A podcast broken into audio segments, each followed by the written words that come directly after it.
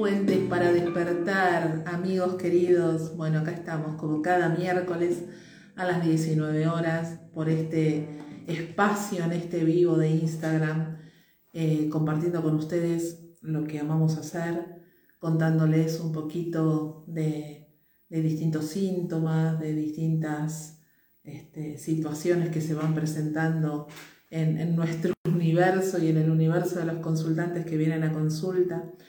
Bueno, y les contamos nuestras vías de comunicación a través de nuestro WhatsApp al 11 5494 0028. Obviamente que nos ubican acá por Instagram, por Facebook, en nuestro canal de YouTube Puentes para Despertar, donde van a encontrar todos los programas que ya fueron emitidos, tanto en este formato como en los formatos anteriores, cuando estábamos en la radio. También en las plataformas de podcast más difundidas, como por ejemplo US. Buenas noches, Apple y Google Podcast Spotify y iVoox. Así que vamos a estar todos por ahí, van a ver todos nuestros programas anteriores y obviamente van a ver este en los próximos 48 horas. Seguramente ya va a estar subido ahí y vamos a estar hablando de todo esto. Y, un poco hablando de todo esto, ¿no? Este, este, es el programa número 186. El programa, este es el vivo número 186, eh, donde vamos a, a charlar de ¿por qué no somos abundantes, no? Claro, ¿por qué, no, soy abundante? ¿Por qué no soy abundante? Ese es el motivo de, de, la conversación, un programa que va a tener mucho que ver obviamente con la economía y, y que vamos a empezar desarrollando más allá de ir a buscar muchos, muchos de los anclajes de por qué yo en, en esta experiencia que llamamos vida, eh, transitamos una experiencia en escasez, en, en carencia en algunos casos, vamos a hablar un poquito también de, como siempre hacemos cuando iniciamos un, programa de economía y como para que ponernos en autos, ponernos en corriente con el tema, de por qué nosotros consideramos que la carencia, que la escasez es un síntoma. Y, y por qué eso lo consideramos así. Bueno, lo consideramos así porque, porque somos lectores de la naturaleza. Y, y en la naturaleza todo es abundancia. Como siempre decimos, el mar no tiene una sola gota, el desierto no tiene solo un grano de arena, un árbol no tiene una, tiene una sola hoja, no tiene una sola hoja, no tiene un solo fruto, no tiene una sola flor.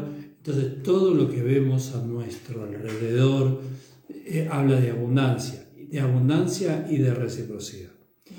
Por otro lado, Hoy hablábamos de eso, hoy tuvimos un encuentro de profundización con consultores en bioexistencia consciente, ¿no?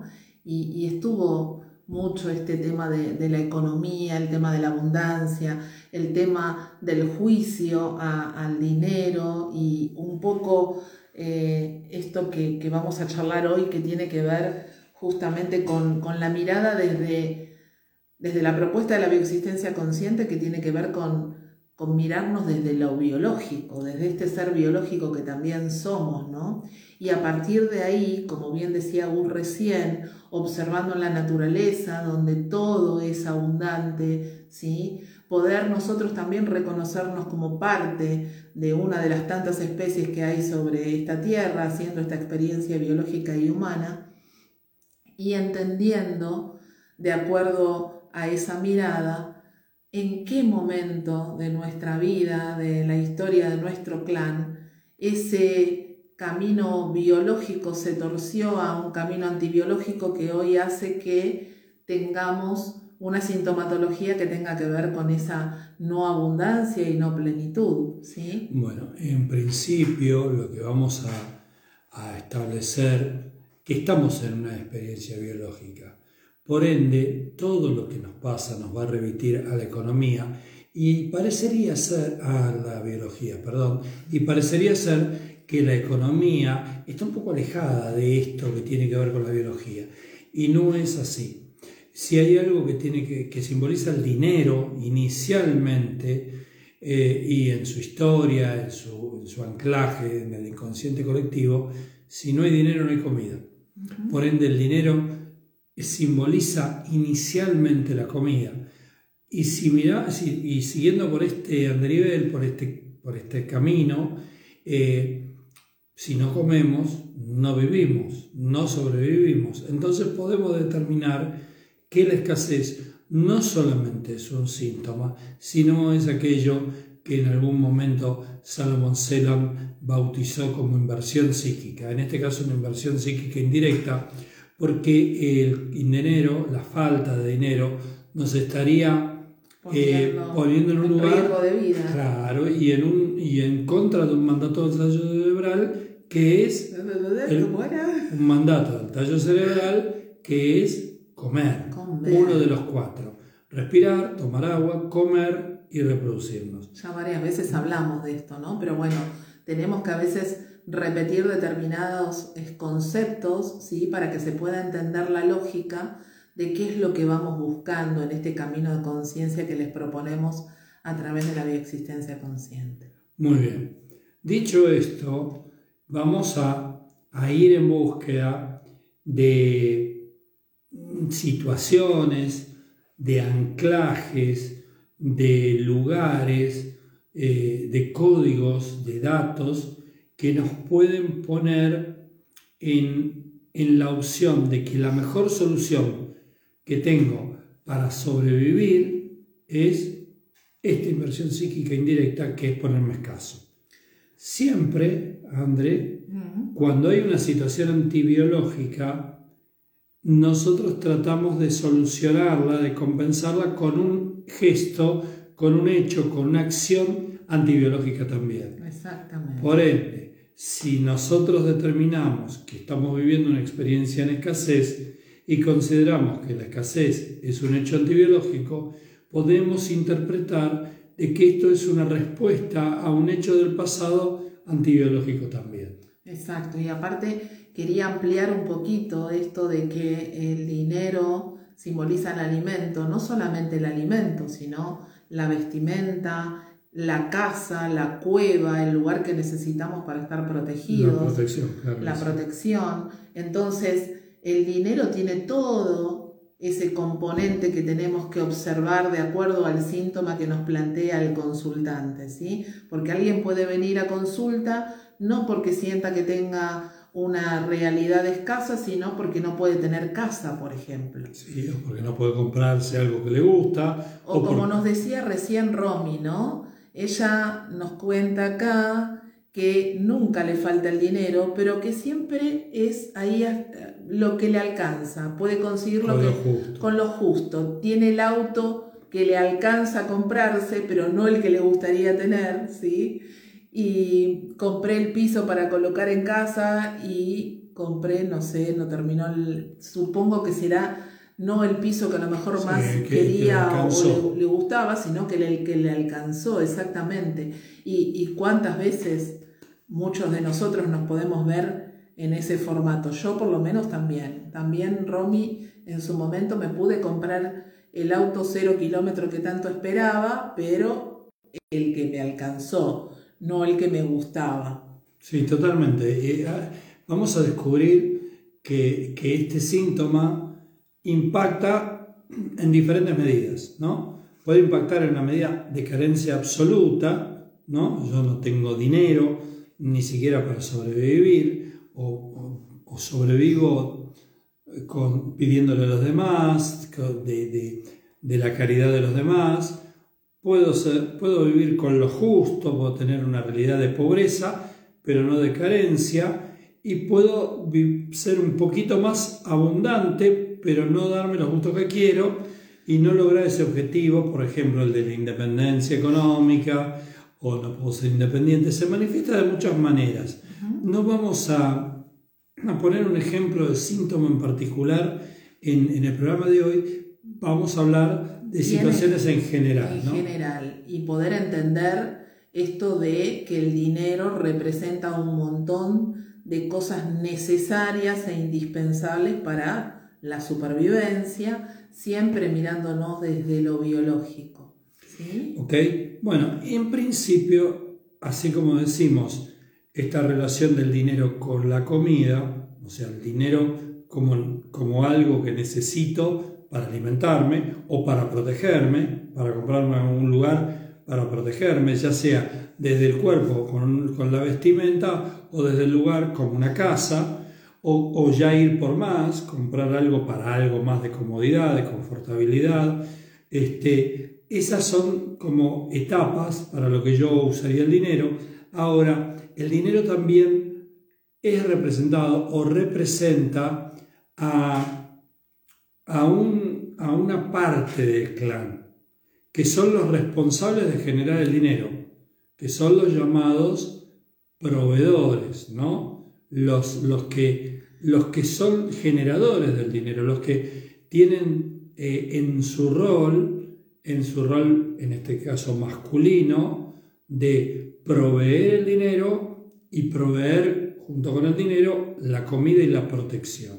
¿Y por qué decimos el rol masculino? Volvamos a lo biológico, ¿sí? La hembra, ¿sí? volviendo a lo biológico, es la que se encarga de las crías, de los hijos, de la casa, de la cueva, de mantener todo en orden dentro del hogar, ¿ok? Y biológicamente, ¿sí? no, no hablemos de, de, la actualidad y, y de no, no, lo contemporáneo. De miles y miles y miles de años de evolución. Del proceso de evolución. El macho, el hombre, es el que sale a cazar, el que sale a traer el alimento, el que sale en búsqueda del alimento. Por eso, volvemos ahí, el alimento y el dinero, que es lo que hoy nos permite tener el alimento, van a estar relacionados con el rol masculino. Con el proveedor. El proveedor. Así que ahí nos vamos a meter hoy específicamente en, en esta relación de, del dinero y del proveedor. Y del proveedor como símbolo del dinero. Entonces, ese panorama, lo primero que nos, van a, nos va a abrir en este aspecto es cómo son o cómo fueron los proveedores en nuestro clan. ¿Qué imagen tienen? ¿Qué historia aportan? ¿Cómo se manifestaron? ¿Cómo, visto bien de la bioexistencia consciente, cómo me, me creé a los proveedores del clan para trascender esta experiencia de escasez? ¿Cuál es mi relación con ellos? Yo eh, estoy relacionado con los proveedores del clan, esos proveedores del clan fueron bien vistos, fueron bien apreciados. Esos proveedores de clan, ¿qué historias los trascienden y los atraviesan? ¿Fueron proveedores violentos? ¿Fueron proveedores abusivos? ¿Fueron proveedores que con su accionar eh, se dividió el clan? ¿Se, se produjo una escisión del clan? ¿Fueron dejados de lado? fueron puestos en un lugar de, de mal visto, fueron generadores de estafas y de división del clan. ¿Qué pasó con esos proveedores? ¿Estaban presentes?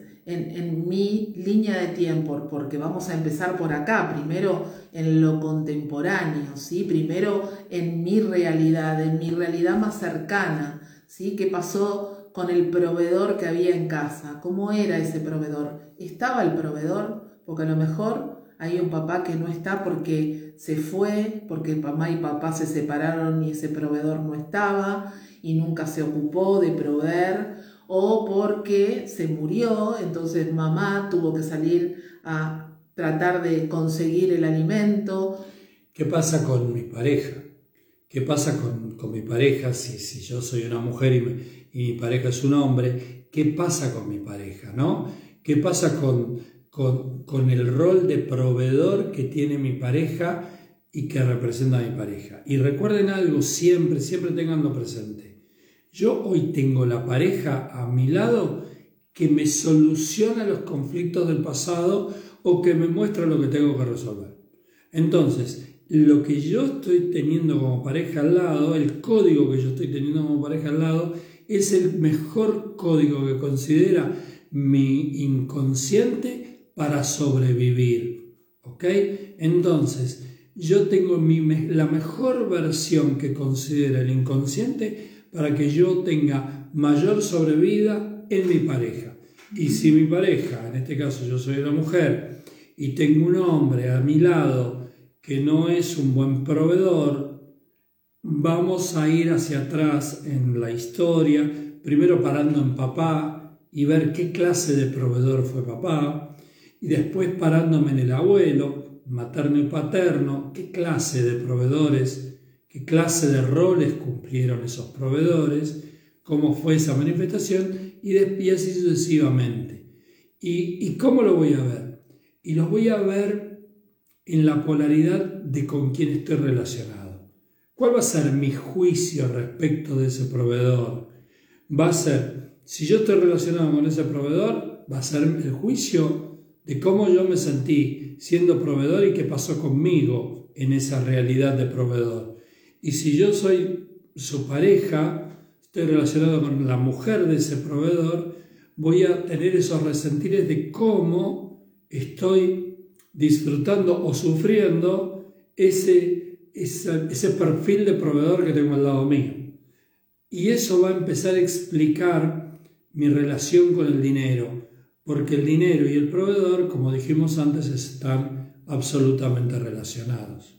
Así es, por eso eh, a quienes nos están escuchando nos van a escuchar después, ¿no? Y que por ahí se sienten identificados con algo de lo que decimos o están sintiendo como sintomatología esta escasez o este no poder ser abundantes o este no poder lograr algún objetivo que tienen y que tiene que ver con, el dinero, con lo económico, con el adquirir algo, ¿no?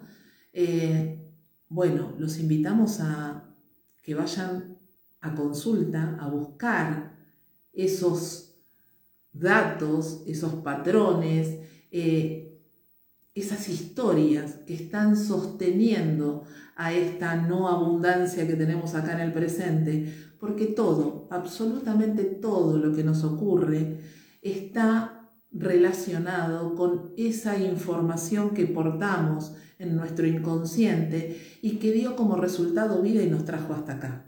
Nada, absolutamente nada de lo que nos pasa, sobre todo si es algo que no nos gusta, que va a ser por donde vamos a, ir a buscarnos, ¿no? Porque si es algo que, que nos gusta y con lo que estamos cómodos, nadie va a ir a consulta por eso, pero cuando hay algo que nos duele, algo que nos molesta, algo que nos entristece, algo que nos pone la vida difícil, es por ahí donde justamente tenemos un gran tesoro para ir a buscarnos. Y todo, absolutamente todo, lo podemos cambiar.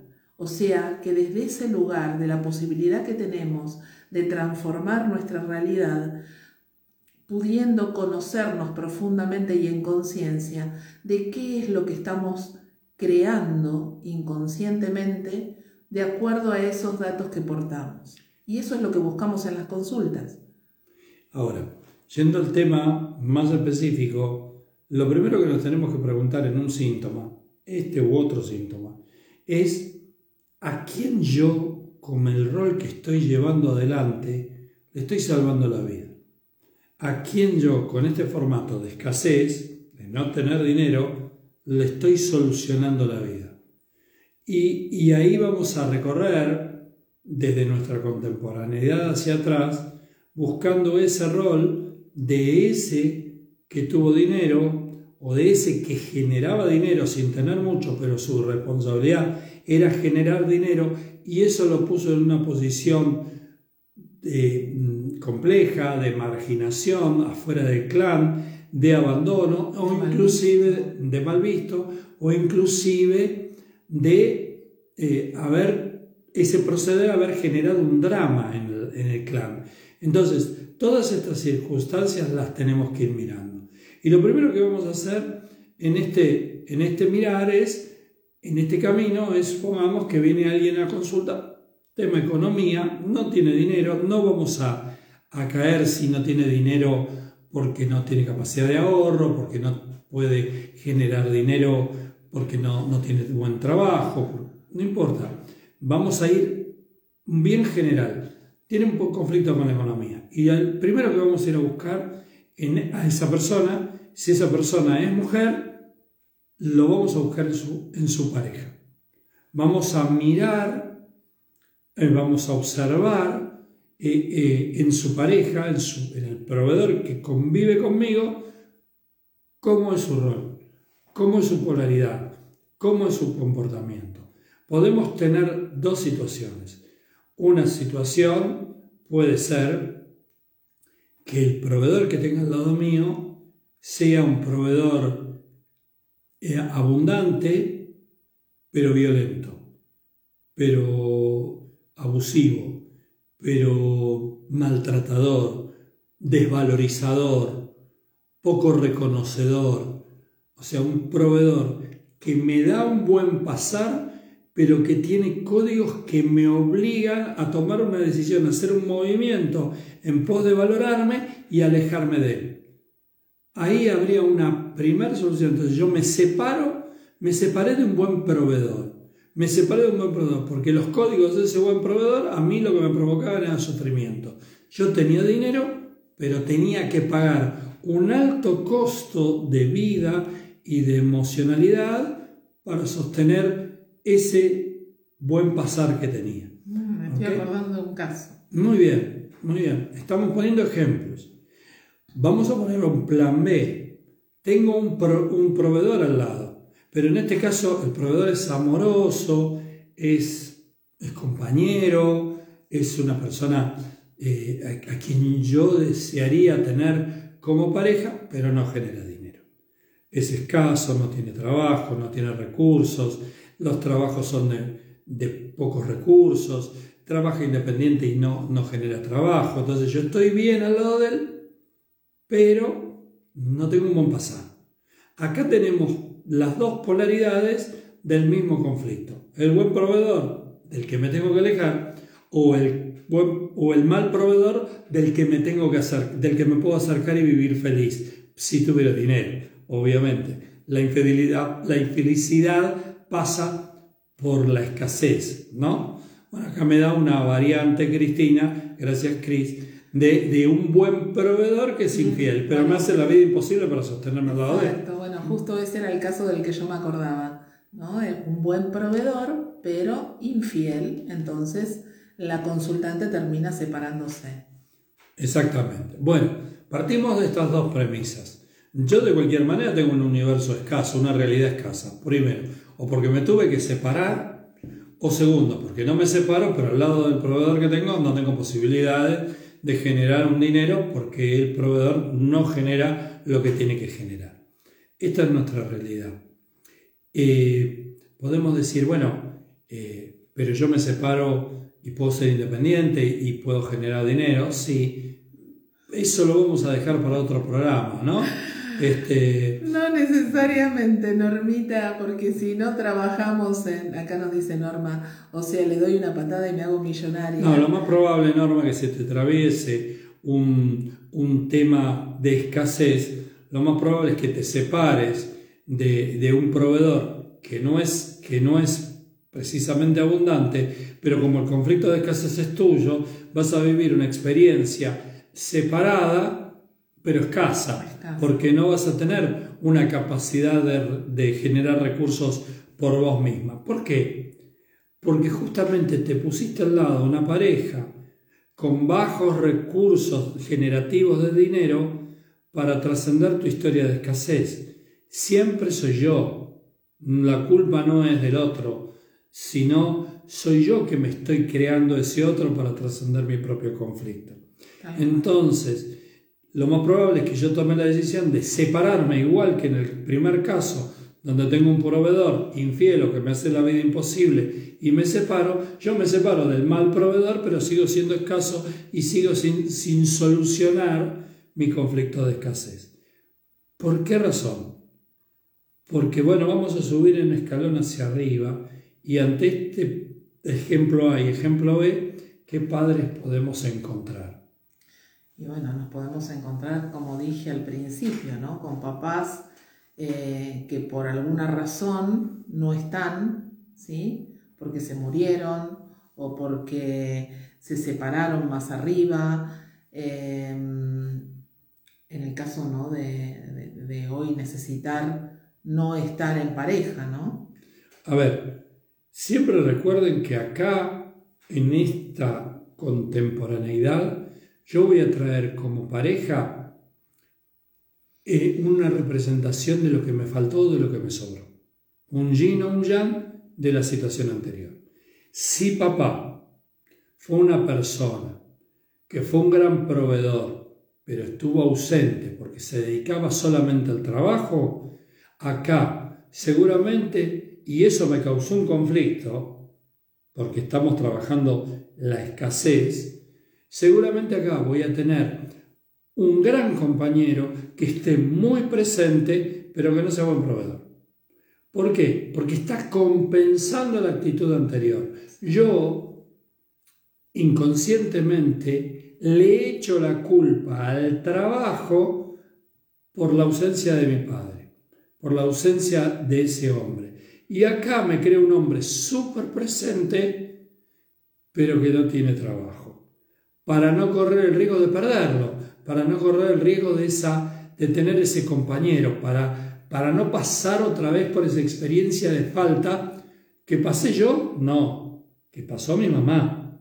Entonces, como mi mamá, que me tuvo a mí en la panza y me embebió de todos esos códigos, vivía una situación de, de, de riqueza, de abundancia, pero de carencia afectiva, acá vengo yo y le digo a mamá, simbólicamente a mamá, tranquila, no te preocupes, yo voy a solucionar el tema de tu carencia afectiva. Voy a tener un hombre al lado que es súper afectuoso, que es súper cariñoso, que es súper presente, comprensivo. Todo lo que a vos te faltó está acá.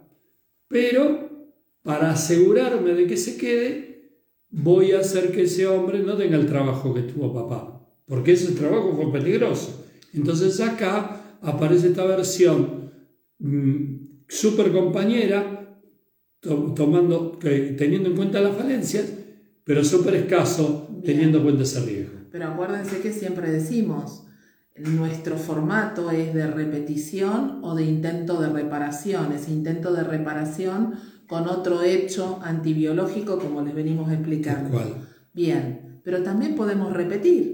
Entonces hoy acá traigo a mi universo otro hombre, ¿sí? Que tiene un formato parecido al de papá, que trabaja mucho, que no está presente, porque eso me garantiza la vida y la vida de mis hijos. Pero, como siempre tengo que compensar, ese hombre acá, yo, para, para reparar el conflicto de mamá, que vivió toda la vida al lado de un hombre ausente pero buen proveedor, yo acá lo voy a rechazar acá voy a, y voy a sacármelo de encima y me voy a crear una experiencia insostenible, infiel, una persona violenta, una persona maltratadora, una persona de la cual yo no puedo soportar esta presencia. ¿Por qué?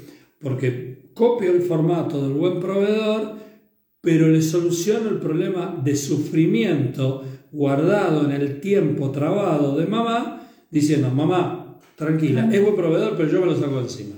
Porque este problema es trabajador, se la pasa trabajando, pero la verdad yo no Pero es infiel, pero es maltratador, pero es violento, pero tiene un montón de cosas que, ha, creo yo para sacármelo de encima. Exactamente, tal cual. ¿Okay? Me resuena un montón. Muy bien. Entonces, acá van a tener estos dos formatos. Tomamos este formato de el proveedor abundante. Primero el proveedor abundante, pero que no lo puedo sostener en mi universo. Y después el proveedor escaso, que sí puedo sostener en mi universo, pero no puedo sostener la escasez, por, otro lado, termina el mismo resultado, separándome por, por, su escasez, no por su calidad humana en este caso. ¿Okay? Ahora, seguimos hacia atrás en el tiempo, en este ejercicio. En este ejercicio con los dos ejemplos. El del yin, buen proveedor, pero insostenible como persona, o en el yang, e, excelente como persona, pero insostenible como proveedor. Entonces vamos hacia atrás y nos encontramos con otra historia.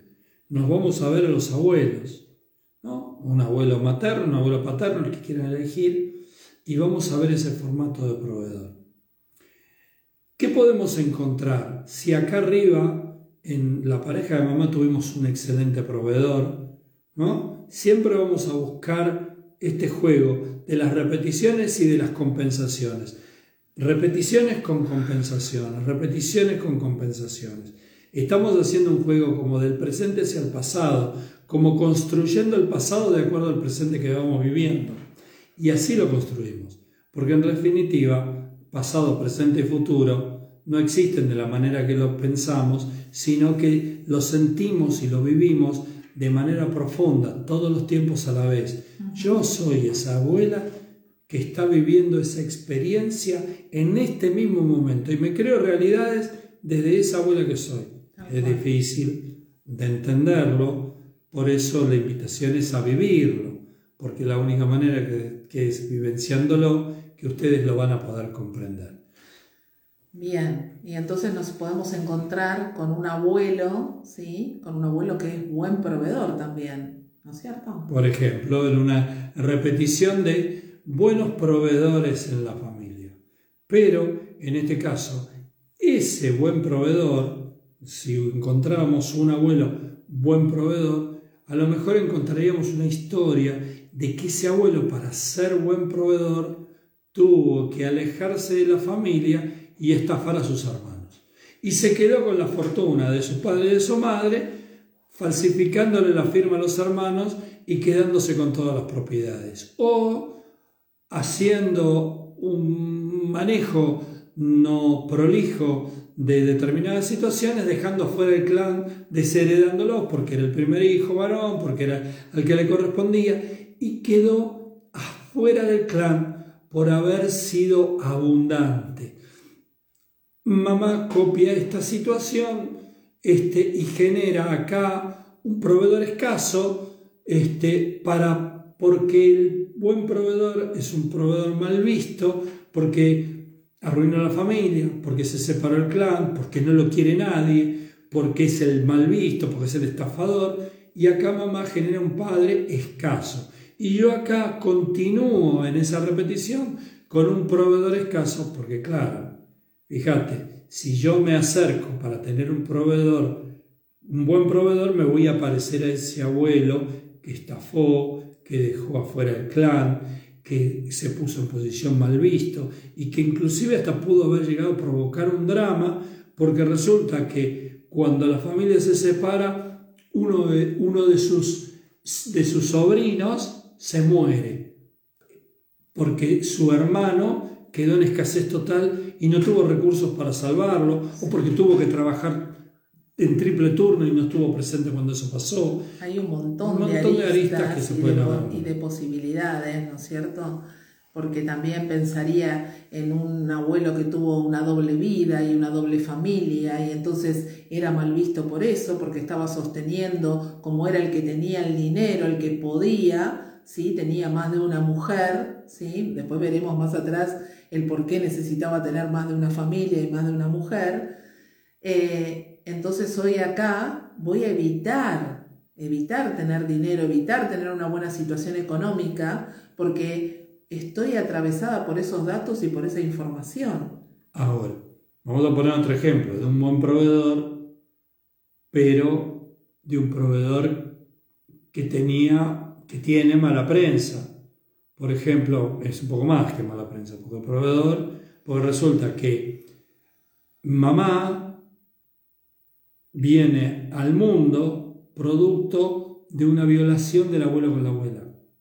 Y no porque el abuelo no fuera el marido del abuelo, sino porque la abuela no quería tener hijos y se vio forzada a acceder a tener hijos porque si no perdía a su marido que era el que la mantenía siempre tiene que estar muy presente la relación del, dinero, de la generación del dinero con la cohesión, ah, eh, con la fuerza, con el poder que puede ejercer de manera exagerada, de manera eh, violenta, de manera abusiva sobre la mujer. Entonces ahí va a quedar anclado que el dinero te da un poder que hace que vos te sientas abusado. Y va a haber un anclaje muy directo entre el proveedor, el abuso y el dinero. Nos hemos encontrado en muchos casos donde el abuso está relacionado con el dinero, ¿no?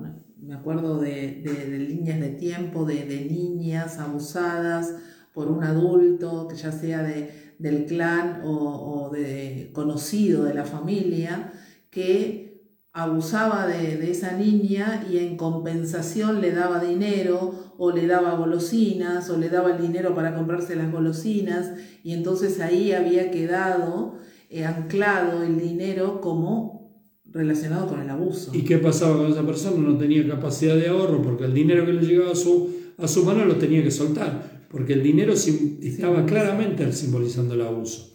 Ahora, en este caso que contábamos, este supuesto caso que contábamos del abuelo abusador de su mujer y dejándola embarazada, y que ese caso, ese rol del abuelo proveedor, no necesariamente buen proveedor, pero sí proveedor. O sea, ese hombre era el que mantenía a la mujer y para mantener a la mujer exigía una contraprestación. Sí, mantenía la casa, mantenía los hijos, era el que traía el alimento, ¿no? Porque pensemos en una familia, eh, generalmente de nuestros ancestros, los abuelos, que eran varios hijos, la mujer tenía que estar en la casa, se ocupaba de la limpieza, se, se ocupaba de criar esos niños, se ocupaba de la ropa, de, mantener la casa y obviamente el que traía el alimento era el padre, el proveedor. Sí, pero quiero desmitificar esto de, de que, tiene que, ser... de que buscar que, que, ahí arriba había un hombre que era rico y que era malo. Por ahí no necesariamente era rico, por ahí no necesariamente era un un poderoso, pero sí era un proveedor. Era el que mantenía el hogar, era el que, el que traía todo el dinero del hogar. Y ese dinero, ese dinero le daba el poder y ese poder era ejercido de manera coercitiva, de manera exagerada y de manera abusiva.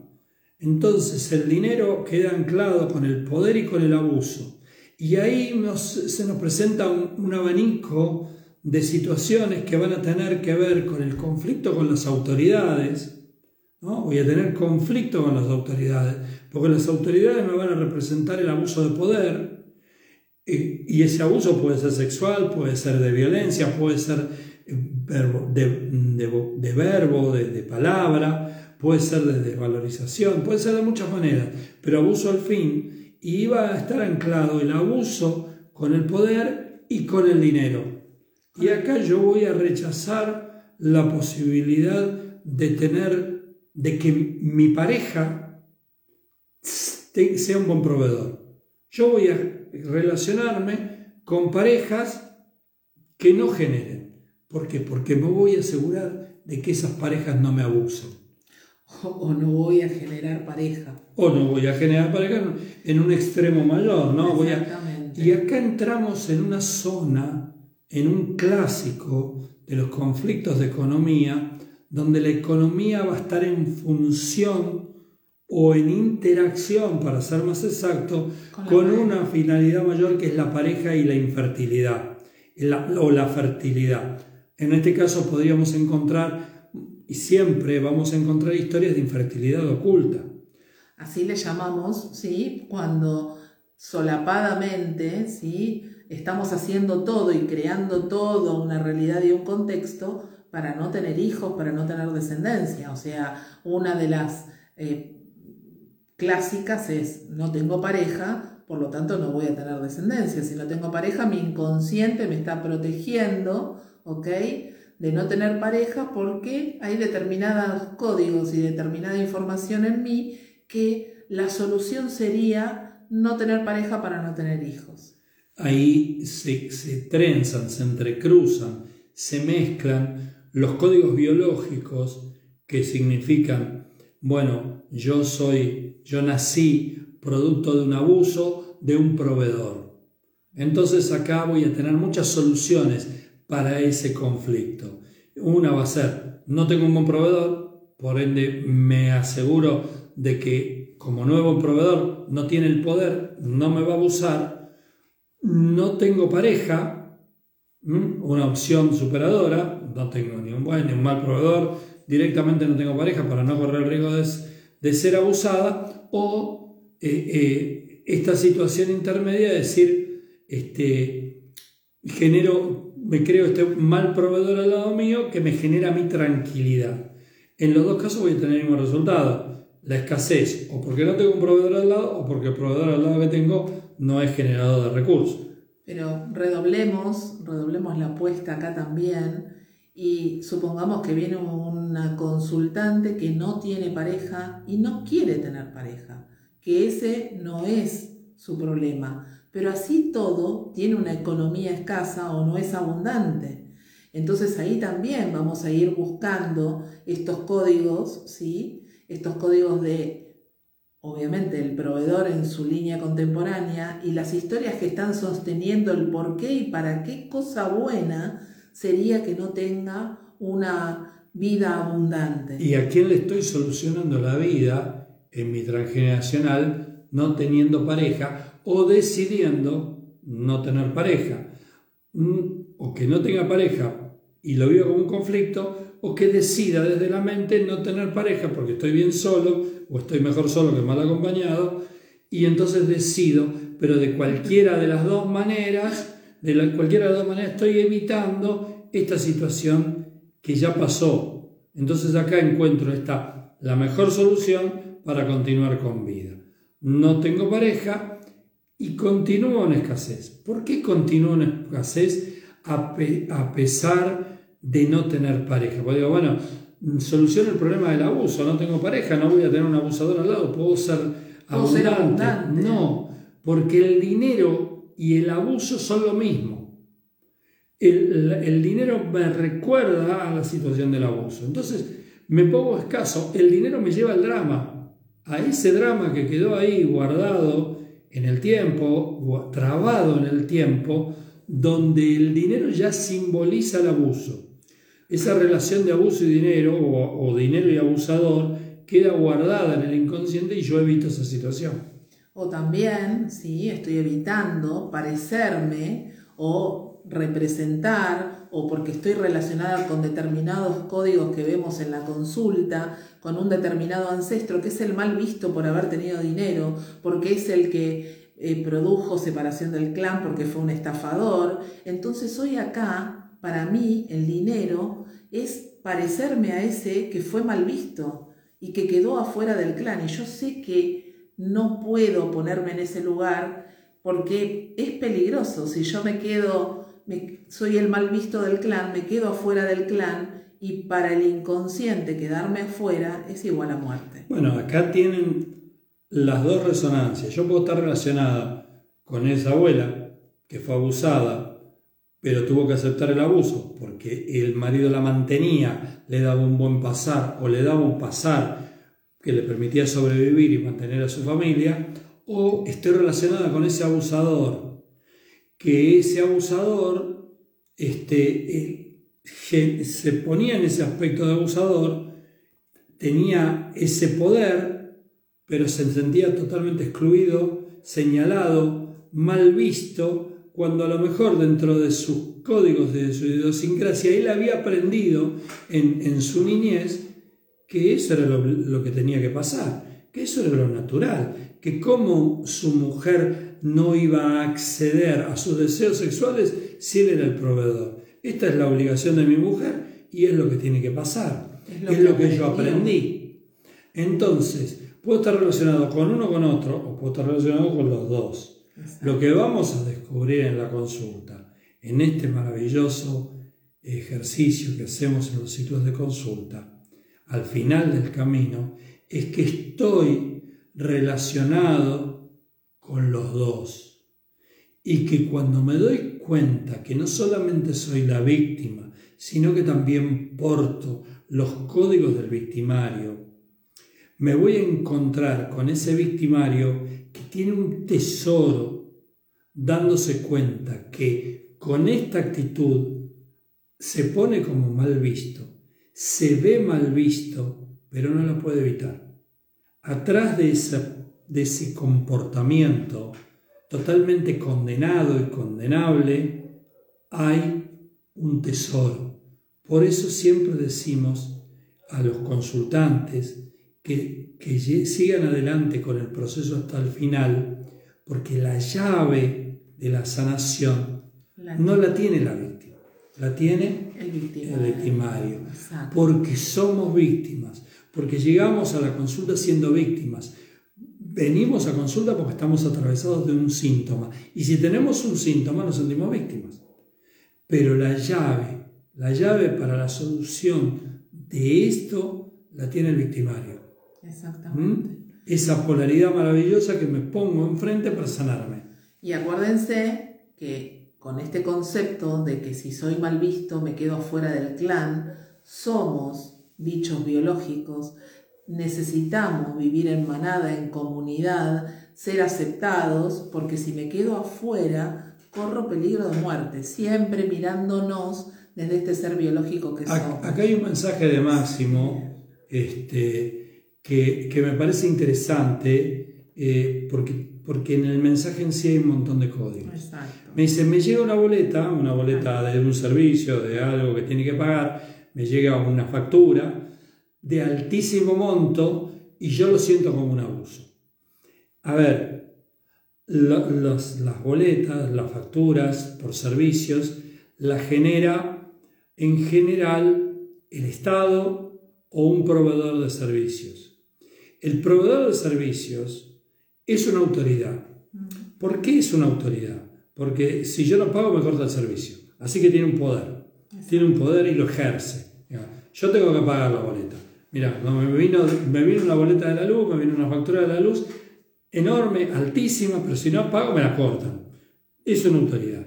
Y quizás esa empresa, además de ser una autoridad, es una empresa estatal como pasa en muchos países. Entonces la tengo que pagar, porque a, ver, viene, viene, la factura de la luz adentro de, de la factura de alumbrado, barrio de limpieza que es del gobierno. Entonces yo, si no le pago al gobierno, el alumbrado, barrio y limpieza, tampoco pago la luz y me cortan la luz en cohesión para que yo le pague los dos.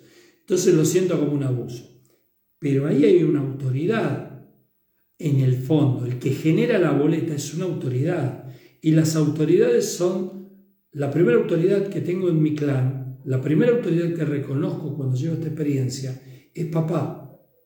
Y las autoridades son los proveedores los, masculinos de la familia. Ahí están representadas las autoridades.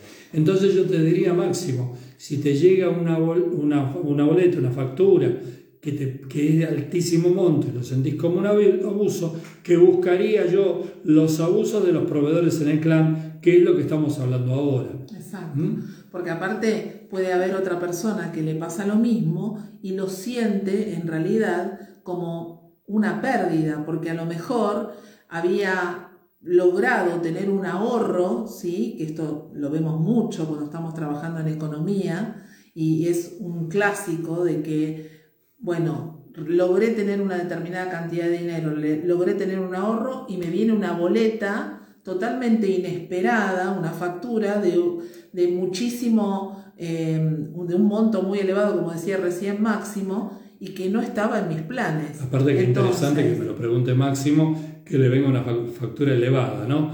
Es maravilloso, aparte de Máximo está muy presente en mi universo, porque es mi papá, mi abuelo, etcétera, etcétera. Así que agradezco esta pregunta, pero, pero es interesante todas estas connotaciones que tienen. Sí, porque para otra persona le llega la boleta y lo toma como algo natural, porque bueno, sí, realmente es un servicio que estoy pagando porque gasté un montón de luz, supongamos, porque, no sé, porque prendí el aire acondicionado y la verdad que agradezco tener aire acondicionado y poder este, usarlo para mi beneficio. Entonces, bueno, cada uno lo va a mirar de acuerdo a los códigos que porta.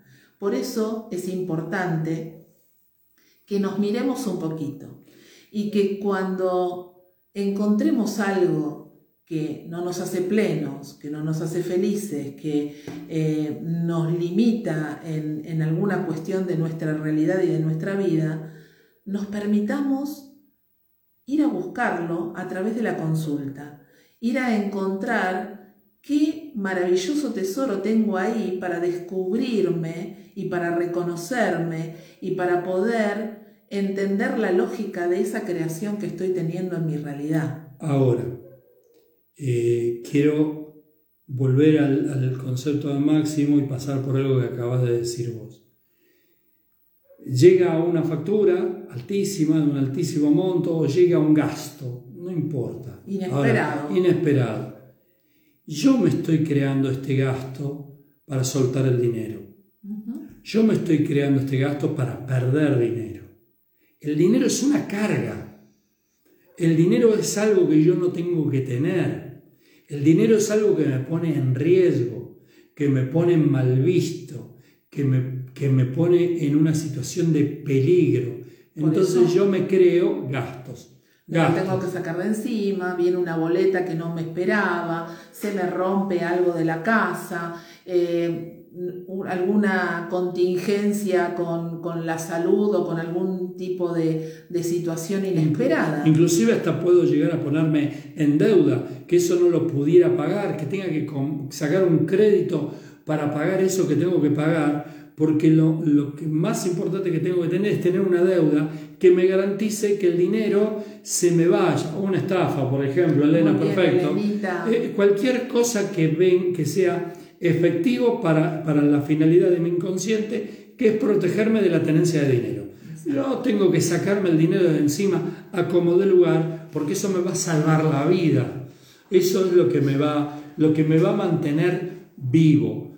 ¿Y por qué? En este ejemplo que estamos poniendo, mm. en este programa, en esta edición, en el programa 186, es porque tengo anclado en mi clan, en mis datos, el símbolo de estos proveedores que de alguna u otra manera o fueron abusivos o fueron mal vistos o fueron generadores de drama. Entonces yo, como estoy en línea con ese proveedor, yo lo que hago es sacarme el dinero de encima para no parecerme a él. Inconscientemente, claro que yo no quiero eso, pero como porto esos códigos, necesito crearme realidades que hagan que yo pierda el dinero. Y en este caso que nos está contando Erika, que la estafaron con un viaje para el cual ahorró muchos años, bueno, Ahí, sumado a todo lo que te venimos contando hoy en este programa, Erika, le sumaría el peligro del viaje.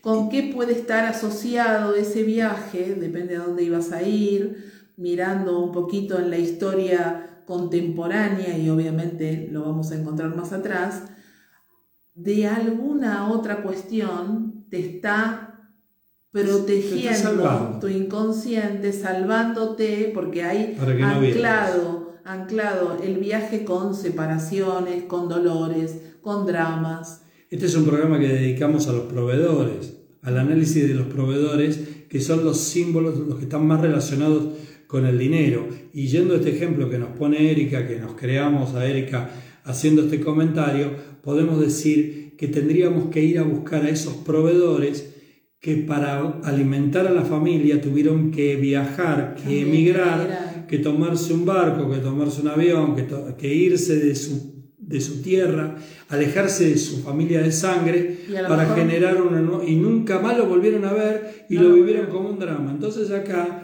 alguien está juntando plata para, para irse de viaje como hacía el bisabuelo cuando se tomó el barco, que tardó años en juntar pesito por pesito, o peseta por peseta, o lira por lira, o franco por franco, para venirse a hacer la América, y cuando se tomó finalmente ese barco, lo vivió con un dolor, con un pesar, él o su mujer, o sus niños que viajaron con él. Bueno, mejor viajaron todos, pero allá en, la, otra tierra quedaron los padres, quedaron los hermanos, no se vieron nunca más, se separó el clan, es un drama, ¿sí? es igual a la muerte porque nunca más se volvieron a ver.